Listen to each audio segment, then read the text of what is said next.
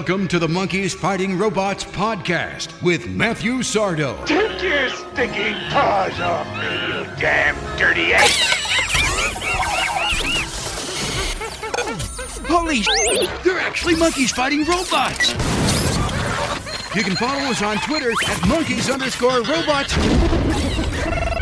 and on Instagram at monkeys fighting robots. Make sure to download and review our podcast from iTunes and Stitcher. And now, here's your host, Matt. Welcome to the 67th episode of Monkeys Fighting Robots. I'm your host, Matthew Sardo. I'm also the co founder of MonkeysFightingRobots.com. Batman vs. Superman Dawn of Justice is upon us. Here to break down the film with me is Monkeys Fighting Robots movie critic EJ Moreno. EJ, thank you for taking the time to talk with me today. We both saw Batman Superman.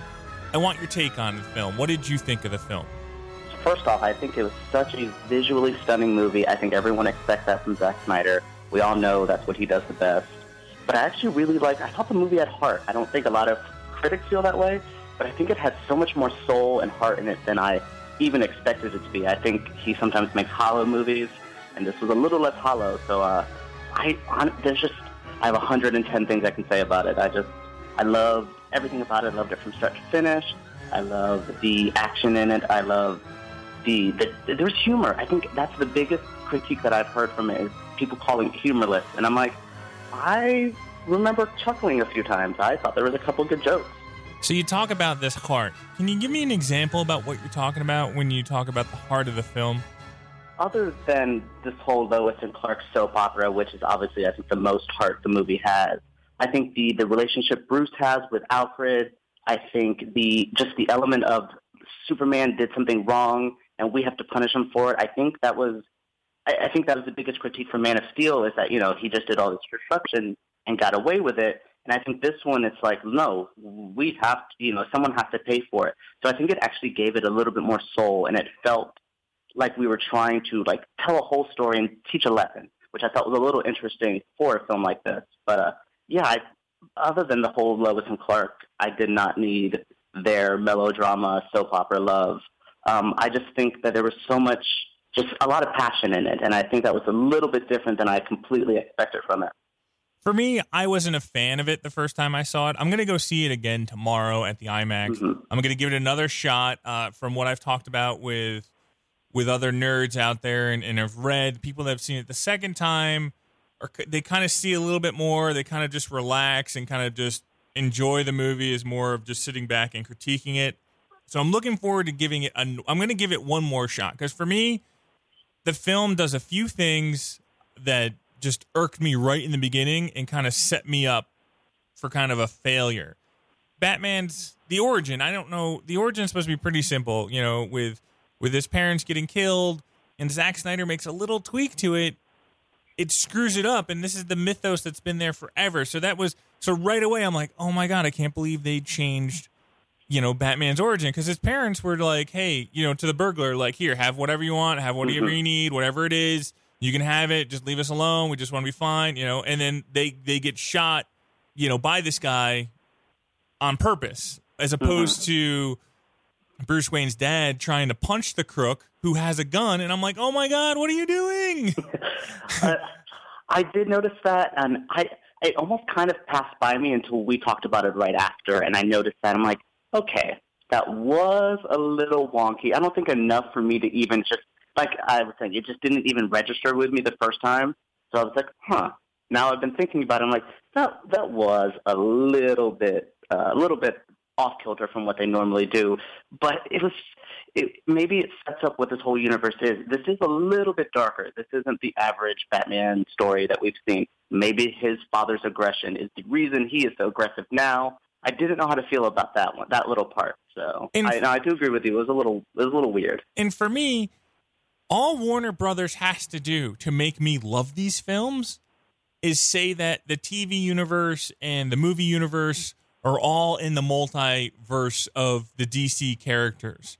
This is just a version of the DC universe that I'm seeing on TV, but right now they're like, no, no, no, this is the ultimate version of what we're doing. Because then I then I can understand this. Okay, this is an alternate reality. It's kind of like ultimate Marvel, where they've made a created and they've made their MCU, and they're like, okay, this is going to be kind of more like our Ultimate Universe, and I'm like, okay, I can kind of respect where they're coming from, the few changes here and there, here and there to make it more realistic or or make it more updated. Uh, but Warner Brothers has stayed away from like, oh, we don't want to confuse the audience by saying the Flash on the CW Mm-hmm. and the Flash in the film, or or kind of they're kind of in the same universe, but they're not in the same universe. And I don't. You're already confusing people when you know you have a Flash TV show and then you have a Flash show up, and everybody's like, "Who's that guy?" Uh, Yeah. so I don't understand why why DC or, or Warner Brothers doesn't want to come out and be like, "Hey, it's all part of the same universe," because then I can actually sit back and be like, "Hey, this is cool." Yes, I, I like what you said. It was kind of a like an alternate reality. This feels like Earth like 1.5. This isn't Earth 2. Nothing's too dramatically different, but this isn't the, the average Earth 1 kind of story we all know. That's why I'm like, we're in this weird middle of like we want to be different, but we want to please people, and either jump the complete other side and make a whole different thing, or do what you said and just be like, look, here's a multiverse. We saw it in the uh, the an episode of the Flash. Sorry for spoiler for anyone. When he's running through and going through time, we see the, the Flash TV show. We see this, so we already know DC's a little wonky. Like you said, just acknowledge it already, Warner Brothers, and then put people at ease. Right. Because then I can be like, oh, this is a different Batman, and he uses guns in this universe. Because that that where they had that where they had that dream universe, the dream universe where he was fighting Superman and his minions. He was running around with a gun, shooting people and hitting people. And I was like, what is he doing? Like, it's it's what it's kind of it's what I've been ingrained in for all of time. Like even in the cartoons, the Justice League Unlimited, there was an episode that was brilliant where like Deadman possess- hops into Batman's body and he uses a gun.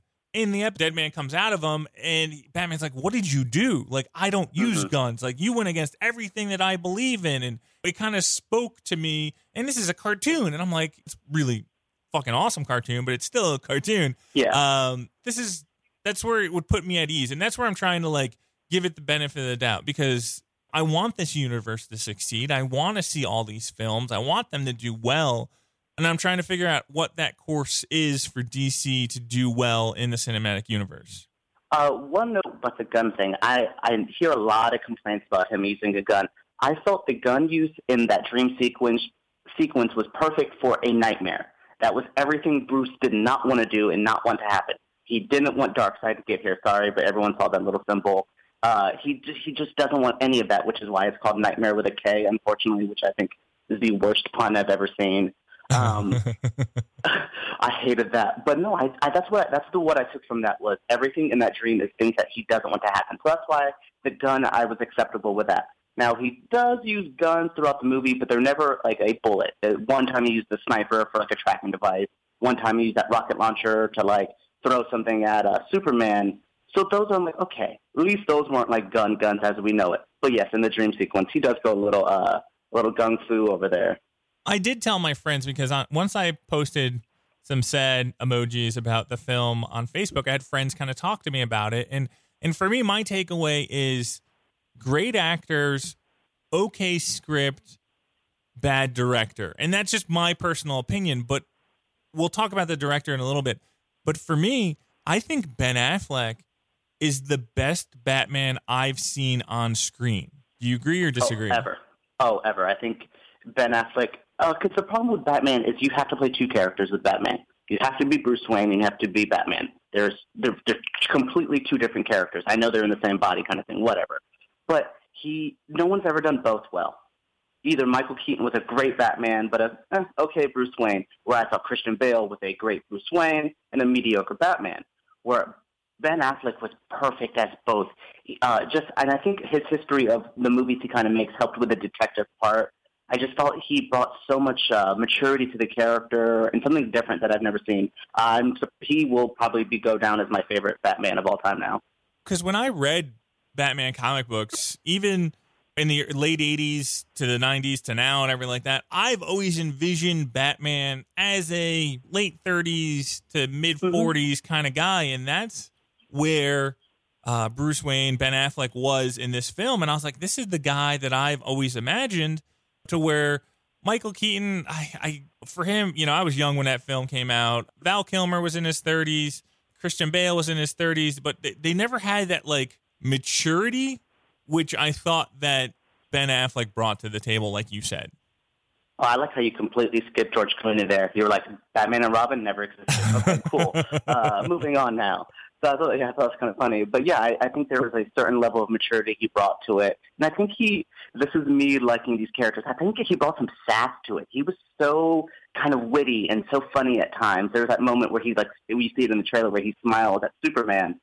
And I was just like, little notes like that that I think he brought so much more to it. His relationship with Alfred, I think, perfect casting for both of those people. I think they worked so well together, and I believe their relationship. The casting, I think, is, is was great. I I had no problems with anybody. I thought everybody stepped up to the plate and they did a really good job. Superman's always going to be a stiff character. That's just who he is. Yeah, yeah. I, have accepted that for now. There's no way to get around it. He's just an awkward, stiff Boy Scout, and it's no matter how well you write him or what you do, it's it's always going to be a stiff character. I wanted more from Gal Gadot and Wonder Woman just because we've never seen her before, and I wanted her yeah. to.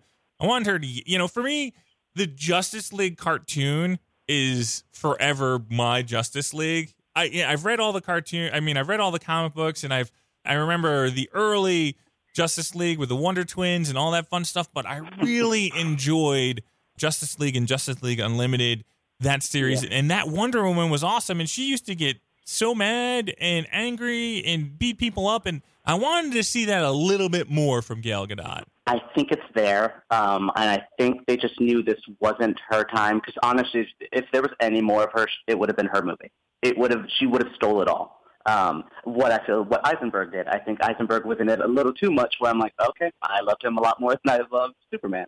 Um, but no, I, I really I can't wait to see more of her, and I think that's what I think the best thing they did was this was sell me on the Wonder Woman movie more than I needed to be sold on it. My other issue with the film, and and I thought about this because I've been thinking about this film ever since I saw it, and I wanted to be like, okay, where did things go wrong? What happened? And it's all about your time and place and when you see a film. Last weekend, I wasted, not wasted, I binge watched 13 hours of Daredevil season two, which was mm-hmm. phenomenal. Mm-hmm. And they, they, I don't know how much CGI is in the film, but they really strive for realistic fight scenes and choreography. And then they spent a whole hour with Daredevil and the Punisher philosophizing about whose hero is the way it's supposed to go. So I, I had a 13 hour movie, which kind of was in the same vein of the two hour and 45 minute movie and I'm like, okay, I didn't feel like I got enough from Batman. So is it me needing a 13 hour Batman versus Superman movie, or was it was it lacking in that script department of the philosophies of the two heroes? Oh, I no, I agree. I think that I think there was a lot of philosophy missing. I think you talked about. I think there was way too much CGI. I'm never a fan of it, but I've also accepted that Zack Snyder's films. Um, everything he does has this like layer of cartoon over it. So that was something I think that kind of took me out of it. There was one scene that was horrible with CGI wise that I I won't forgive them for. It's uh, when Batman stomps through the opening and lands on Superman on the bottom of that building. That was horrible.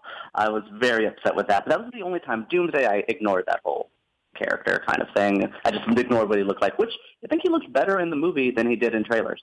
No, I was fine with doing. He looked like he was supposed to look like. I was. Yeah. I, I don't know what I mean, he, I can go into the doomsday mythos of of who mm-hmm. he is and how he evolves and all this stuff. Like every time he dies, he he comes back and regenerates from that death so that he can't die from that death again. So he's always building up armors in different ways to protect mm-hmm. himself. This was a new. I, I, don't know where they were going with this doomsday. Uh, so who knows what's going to happen or what could come back with him. Uh, but this mm-hmm. was just a first Doomsday. But you could see that like every time he took something, you know, every time he got hit, he grew armor, which was oh, what yeah, he was supposed I'm, to do.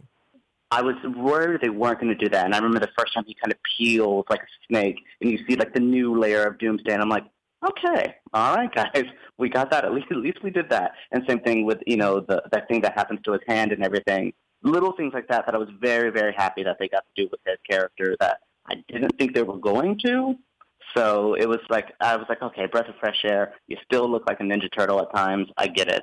But that's just the nature of what CGI has to look like now. Because look, if we would have done Impractical, we would have had the same complaints we had with Apocalypse and X Men. He looked like a cartoon character. So I will deal with uh, I'll deal with the CGI monster. I, I couldn't see them doing a practical effects version of of Doomsday. It's just it's that's impractical. Uh, Yeah, to pull it off, and he's a massive character, so I don't know how you'd be able to do that. Mhm. What is the best part of this film? See the best part the first thing i thought of was a scene. I loved the uh and i know Zack Snyder gets a lot of crap for him being a mediocre director but the direction he did in the scene of the party it was lex luthor's fundraiser and we had all three members you know we had batman superman wonder woman there but all dressed as their normal people. And just the choreograph of that scene where none of them were in the same room at the same time each one was sneaking away. I, something like that just blew my mind. He's not that kind of director Zack Snyder isn't someone to give me master choreography of just a, a scene like that. And I was very, very impressed. I think that always that st- stood out for me right after as my, I think my favorite part. But altogether, my favorite part's Wonder Woman. Uh, she wasn't enough to I feel to be a favorite part, but for me, I guess I'm such a fan of her that I think everything that she did was phenomenal. From her introduction, that we heard everyone in the theater clap, to just the, her dialogue with Bruce. I think she is she stole that whole movie for me. Yeah, I really enjoyed Gal Gadot in this film. I, the dinner party scene, I, yeah, that was that was a, that was a good establishment of like where all the players are going to be on the board because that's the first time that Jesse Eisenberg's Lex Luthor kind of tweaks out a little bit, where Mhm, you're like, mhm. oh, this guy is kind of evil, which everybody knows going in, but you're like, okay, when's the when's the switch going to flip on him? And and you could definitely tell that it, it did there.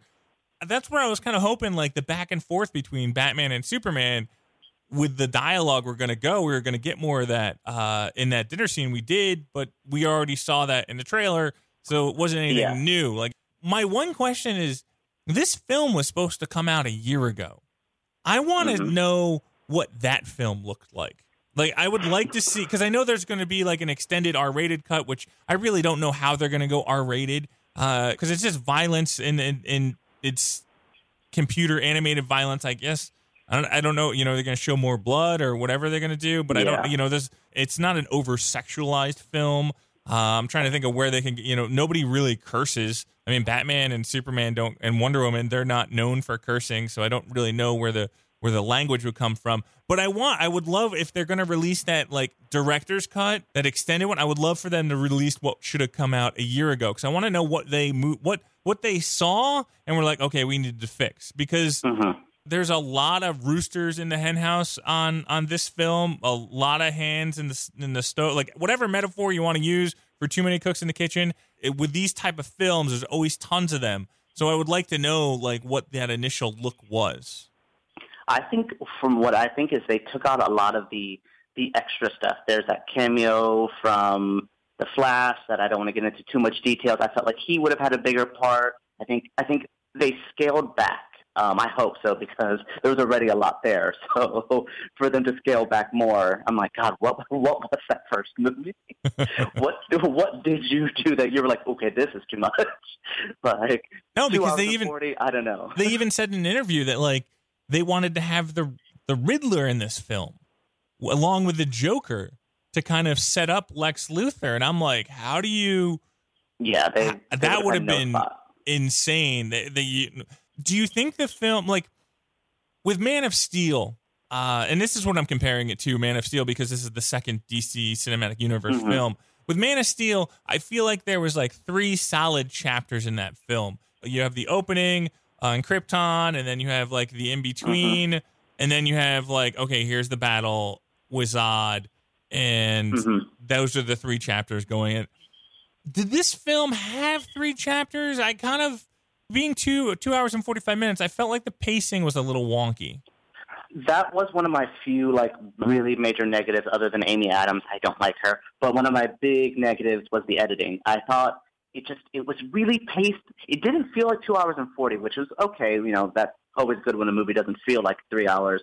But it just felt weird, if, especially the ending. I just kept thinking, I'm like, oh, this is the end. Oh, another scene. Oh, this is the end. Oh, here's another scene. Uh, so things like that that I just thought was weird. But there was no beginning, middle, and end. It was just here's everyone's slight origin and then action. There we go. You know, a lot, a lot of court drama, which I was surprised at. But yeah, there, that was the editing and the pacing were just a little bit off for me. Nothing too major, but it it was noticeable enough for me to think of it, of it as a negative. I, I don't want to give any spoilers out because I know that people haven't seen the film yet, but I was impressed on the direction they took in the film at the end because I was not expecting that to happen. Oh, not at all. I was like, oh, they're going in this direction, which I didn't think was going to happen at all. I thought it. It's hard to say without spoiling, but I that's that's the one part that impressed me about this film is Mm-hmm. I feel like they they were going in a direction. They're like, we're going to make a left hand turn, and we're going this way. And I was like, oh, and I was I was pleasantly surprised with it. The problem with it is it kind of just paints you in a corner now with mm-hmm. characters, which I mm-hmm. was like, oh, what are we gonna do now with these characters? Yeah. And so that so I was happy, and then I was like, immediately like, what are you gonna do now? Like, how do you how Yeah. do you how do you unpaint yourself out of the corner? No, I think with that ending is what we were talking about at the beginning of this was that was the first time they made a move and was like, this is the move we're making, deal with it. And I don't think they did enough of that. And I think that ending was that exactly like, here it is, mic drop, there you go. But uh, on the opposite side of now, how do we come back from that? You know, where are we going to lead off with the next one? I wish we could talk about it more because it's so hard to like vaguely talk about this without talking about it. Um, but yeah, it's uh, it's interesting. It's it, that ending actually made me happy for the for what's going to come right after this. You know what's because we already know Wonder Woman's movie set, uh, you know, in the future, or I mean, in the past. So you know, it's like what's going to be right after this movie? Where do we go from here? So it, it's it's a negative and a it's a positive. So I'm interested to see. Which at least they got me doing that. At least I'm not just walked out of it like, okay, cool, I'm done. No, I'm definitely very excited for uh, Suicide Squad because I know that Batman's going to be in it, and Mhm. since uh, Ben Affleck for me was the best part of the film, I'm very excited to get two Batman films within one year because I don't think that's ever happened before. So I'm going to be very excited about that. I don't know how big his part's going to be. I hope it's I hope it's sizable after seeing Batman vs Superman. It, do you have, did you see the animated film Assault on Arkham? Yes, I did see that film. that's what I feel Batman's part's going to be in it. It's not his movie, but he's he's almost going to play the antagonist in a way. He's almost I feel like he's going to be in the background annoying everybody, you know, annoying all the bad guys. So I feel like he'll have a a decent part, but not anything too crazy, you know. Because unfortunately, with that cast, is you already have enough great people. And now, now after seeing Ben Affleck as Batman, I don't need another great performance. You, just too much in that movie. So looking forward to the the DCU universe, I'm looking forward to a Batman solo film. I really hope that they decide that and get that moving forward and green lighted. I understand that there's a Justice League film, uh, part one and part two. Uh, they've already talked about the Flash and Cyborg and Green Lantern, but what they've kept under the radar, or not under the radar, just haven't announced and haven't talked about, is a Superman film. And, and I'm trying to figure out, and this is where we're going to have trouble conversating about it, but like, where did they go with that character? Um, yeah, that's that was very interesting. And maybe you know maybe that's why they haven't announced one yet. Because I thought that was a major problem on the Marvel side. Is anytime anything would ever happen, you're like, oh well, there's a movie coming out with that person's name on it. Obviously, nothing's happening to them. So I think that's what I think they did well with this is kind of leave everything ambiguous. You know, we don't we know the movies are coming out, but we don't know what these movies are coming out at. Because same thing with Batman. I think this Batman movie is going to be set before all of the events of Batman v Superman. I think they, you know, I think stuff like that. So I think that's what we're going to do is kind of jump around time a lot, and I think that might help the solo, you know, Superman movie if we do that. Wonder Woman, I understand being in the past and, and being in the far past, being in world during a World War One. Yeah, I would be very annoyed if Batman versus uh, a new Batman film is in the past. And I, I I know that we I know that this is what kind of annoys me is I don't I don't understand why this Batman is so angsty because you don't see that. And that was like one of my gripes coming right out of the theater. I was like, I understand he's upset, but I don't know why he's upset. He's lost all these Yeah. people, all this bad stuff has happened, all this other stuff. And I was like, and I and so I get where you're talking about them showing what happened to him to get him to this point, but prequels, man. You're a filmmaker. Why do people like prequels?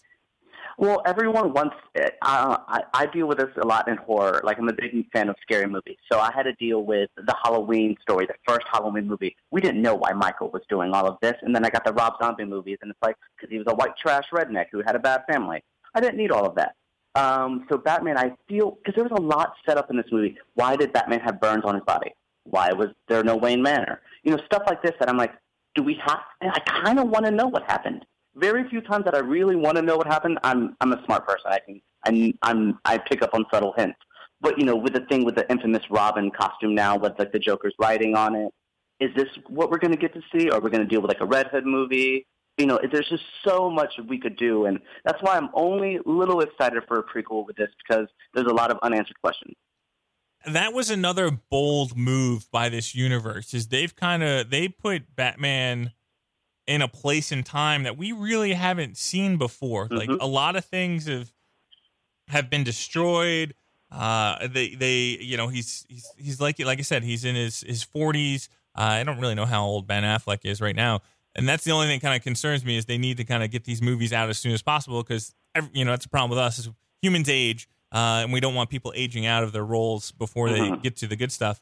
Uh, but yeah, you are right. There were so many things in the Batman universe in this film that you're like, what happened to Wayne Manor? You're Robin, mm-hmm. like all these different things. And where I was like, if there was just a few flashbacks in that film, I thought it would kind of, for me, would give me the heart that you're kind of talking about. Like yeah. you saw this, you saw and you looked in and you read into it. And you're like, this is this is the heart I'm seeing. Uh, for me, mm-hmm. I wanted a little bit more visual. I didn't. I, you know, I didn't. I don't need a, a scene by the Joker. I don't need any great villains to be in it, but I do need just like a little flashback because Batman had one nightmare in there. If he had a few more nightmares in there, mm-hmm. uh, that could have filled in the gaps. I also want to say, I, I agree. I also want to say that I really want his new pad that that that new uh the new Wayne oh. Manor that's on the lake oh. that's all that glass was, that was, was beautiful. Amazing. Was beautiful. I was like, okay, that was bougie. There you go, Batman. That's what I need you to have. That's a, it's a better version of the Wayne Manor than that old gothic like cathedral he lived in. I'm like, no, this is nice. This is this is this is slick. This is a this is a path for a billionaire. You can feel that there was a lot of money involved in it. It's it, it, for me it suited it suited Batman. I like it suited Bruce Wayne. Like it it felt more like because he had the vintage things, he had the vintage cars. There's the old money that he has that he kind of respect, but then he had this new palace that I was like, I really like this. And then then they had some random girl. They was that was I thought that was they did Bruce Wayne really well because there was a random girl in that bed, but they don't show her face. We don't need to oh, know yeah. who that is. Oh yeah, she was just some girl he met on Tinder. Basically, he's like, swipe right, I'm Batman.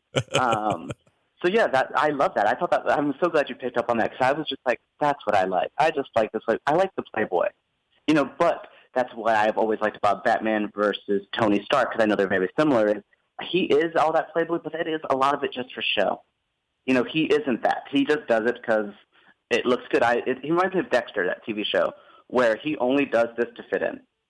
If he could, he would sit in a, his bat cave and look for the mask of Phantasm the whole time which was a reference in the movie, and I was so impressed with. I'm so glad they made a vague Phantasm reference. What, Very were, on that. what was the what was the vague Phantasm reference? Uh, there was a uh, it was right before like uh, Bruce was starting to do this whole thing, and he's like looking for the white Portuguese thing, and Alfred's like, you know, we're looking for this Phantasm, and we don't know if it's a guy or a girl, and it was just so subtle, and I'm like, oh. And I'm like, is, is that a is that a is that, is that a joke? are, are, we? good job. I, it was so quick and so like thing. But me and Dewey were talking about it, and I was just like, uh, okay, claps for you guys. Thank you for referencing the greatest Batman movie ever. Um, so yeah, I, that's brilliant. Yeah. That's brilliant. All right. We're wrapping. We're hitting like a half an hour conver- and we had conversation about this film. We probably talk a lot longer, but I want you to tell the audience because there's a lot of negative reviews. There's it mm-hmm. seems to be a very polarizing film uh, that's going on right now. What I want you to do is I want to take I want you to take this time and kind of talk to the audience and tell them kind of like your sales pitch of like why you should go see this film. Oh, absolutely. I think you have to see this movie if you are looking for like a healthy alternative from Marvel. This is nothing like a Marvel movie, which is a good thing to me. I don't understand why we need to follow the path someone else, you know, made for us already. So I think that if you're looking for a healthy alternative, or if you're looking for something a little bit darker, and I don't understand why dark doesn't mean fun. I think that's the biggest critique I've seen is, oh, it's too dark, it's humorless. Why can't you have a fun time in the dark? Think everyone else does. Um, so yeah, I just that was my uh, big thing is just go into it with an open mind. Don't care what critics say. Just go in and just have fun. I think that's the biggest thing. Is everyone's going and looking and waiting for Brood, and I'm like, it's really not that much there. I think this is a pretty fun ride. It, it reminds me of The Watchmen, where The Watchmen balanced the, the intense story with the visuals and the action and all that. I think it handled everything very well. Just just go see the movie. Just stop stop being hateful, everyone. Just just go and watch it. EJ, how can uh, people find you on social media? You can find me on Facebook at EJM Moreno, EJM M O R E N O, or you can find me on Twitter at EJ Christ. That's not like Jesus. It's EJ K H R Y S T, or just Google me. it's the easiest way. I, I thankfully, if you Google me, I do come up. Nothing bad. So I was going to ask you about your Twitter handle because I don't understand it. Like some people like mine's my name, and I understand uh, you got the EJ in yours, but what is what is the second part of your handle?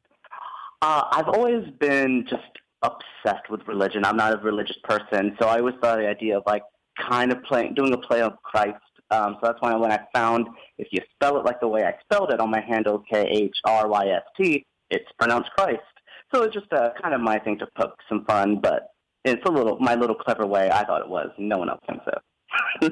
we're we're gonna totally lose the religious right wing that follows this podcast because of you. I know. I know. I know. I'm so sorry. Vote for Donald Trump, everyone. Oh. Um, so yeah, absolutely. Just guys, find me and just watch the movie. And if you guys see the movie and enjoy it, just tweet me. Just tweet me angry things. I don't care. Tell me my my review of it was stupid. Just just tweet me, guys tell me what everyone thought of the movie, and I hope you get to see it again, Matt, because I hope you get to see at least as what I loved about it. Not, I don't think everyone should fall in love with it as much as I did, but I think you know, I think it's a, I think it's a solid film. The one thing that I can do with films is I, in my head, because I have a really good imagination, can take a crappy film and make it really good by being like, oh, this is alternate universe Batman. This isn't real. Mm-hmm. This is this isn't my Batman. This is this is Earth, you know, like you said, 1.5. And and that little tweak for me would adjust the whole film and I would be fine with everything that goes on because it's not my universe. And and that's the tough part with these type of characters is you've grown up with them. I mean, Batman's mm-hmm. been around forever. You know, we're coming close mm-hmm. to 100 years for Batman. I think mm-hmm. we're you know, it, so you have a, a, that many years of archives and stories and, and mythos and to tackle something like this. And the same thing with superman and wonder woman. They all came out around the same time. It's mm-hmm. really people have opinions because they've seen so many different things. So it's it's it's a really hard hard sell. That's what people don't understand or maybe they do. The marvel universe isn't as old as the DC mm-hmm. universe. So you don't have that amount of history of your great grandparents telling you about mm-hmm. Batman or Superman and all these different things and building up from there. Uh, where uh, Marvel's have not a half the age; they used to be half the age, but they're they came out in the '60s, which is a totally different time. It's weird, but it's it's awesome because I love I love visual storytelling. Visual storytelling is amazing. Zack Snyder likes visual storytelling. Uh, sometimes he goes overboard, which kind of annoys me on certain things. Uh, yeah. but it's it's it's it's a great that we're able to have this conversation. I mean, there was there was a whole point in time where story we would number one wouldn't be podcasting. Uh, number 2 mm-hmm. uh, number two, uh, we would be talking about '80s action films as opposed to superhero films. So th- it's a mm-hmm. great time in the medium to be talking about this stuff. Uh, we, we want it all to be good. Sometimes it isn't. Sometimes it's mediocre, and we kind of got to work our way through all that. So I, I really appreciate you coming down and talking to me today. No problem. I think the biggest thing I just took from what you said is interpret how you want to. If you want it to be an alternate universe, take it like that. There's no that's it's art. There's no set rules of how you're supposed to feel and how it's supposed to be. I think what you said is I hope what more people can do. is just take it for what it is, and then you put it what you know you put your meaning behind it. So yeah, I thank you so much for having me, and uh, can't wait to do this again. That was Monkeys Fighting Robots movie critic EJ Moreno. You can follow him on Twitter at EJ Christ. That's E J K H R Y S T. Hey, Matt, we survived another episode. Oh, no! Once again, there are several ways to continue the conversation after the show. Follow us on Twitter at monkeys underscore robots. You can look at all our silly photos on Instagram at monkeys fighting robots. You can follow me on Twitter at Matthew Sardo. The biggest compliment we receive is when the subscriber number goes up on SoundCloud. Press subscribe, please. Also, if you have a chance, rate our show on iTunes. If you have an Android device, listen to our show on Stitcher. There's also this great app called TuneIn. Listen to every radio station in the world, plus the Monkey Fighting Robots podcast. Okay, Lunchbox, let's try this again. There are so many people that made the 67th episode of Monkeys Fighting Robots a success. Special thanks to EJ Moreno for calling the Monkeys Fighting Robots hotline. Jeff Shade is the creator of our amazing intros and outros. Jessica Wynn designed the Monkeys Fighting Robots logo. Are you a monkey or are you a robot? The staff at Visual Realm built our website and keeps us up and running. To all my friends, family, and the interweb, thank you very much for joining us for this episode of Monkeys Fighting Robots.